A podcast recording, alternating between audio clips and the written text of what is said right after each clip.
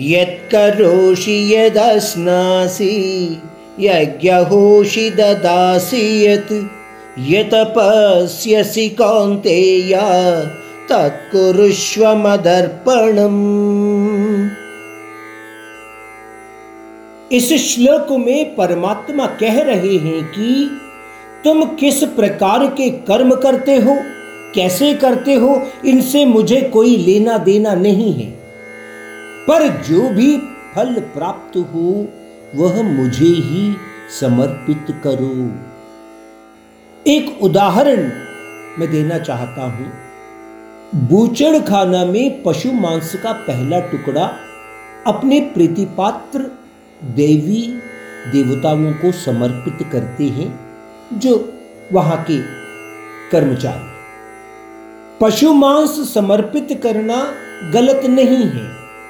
इसी प्रकार हिंदू संप्रदाय के अनुसार हम में से कई लोग खाने से पहले उस खाने को परमात्मा की ओर दिखाकर उनको समर्पित करके उसकी उपरांत खाते हैं, यानी हम जो खाना खाते हैं वह भी एक दैव कार्य मानकर आप हर कर्म को करते हो।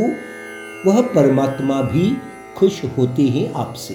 केवल शरीर पोषण के लिए ही खाने वाले नित्य सुख दुख में बंधे होते हैं।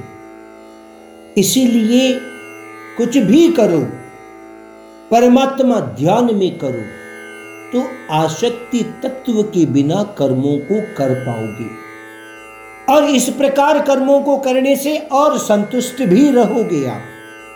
परंतु जैसे मैंने पहले भी बताया था, केवल अभ्यास द्वारा और श्रद्धा सहित भक्ति द्वारा ही यह संभव है। हर कोई कर्म फल में आसक्ति के बिना कर्मों को नहीं कर सकता है।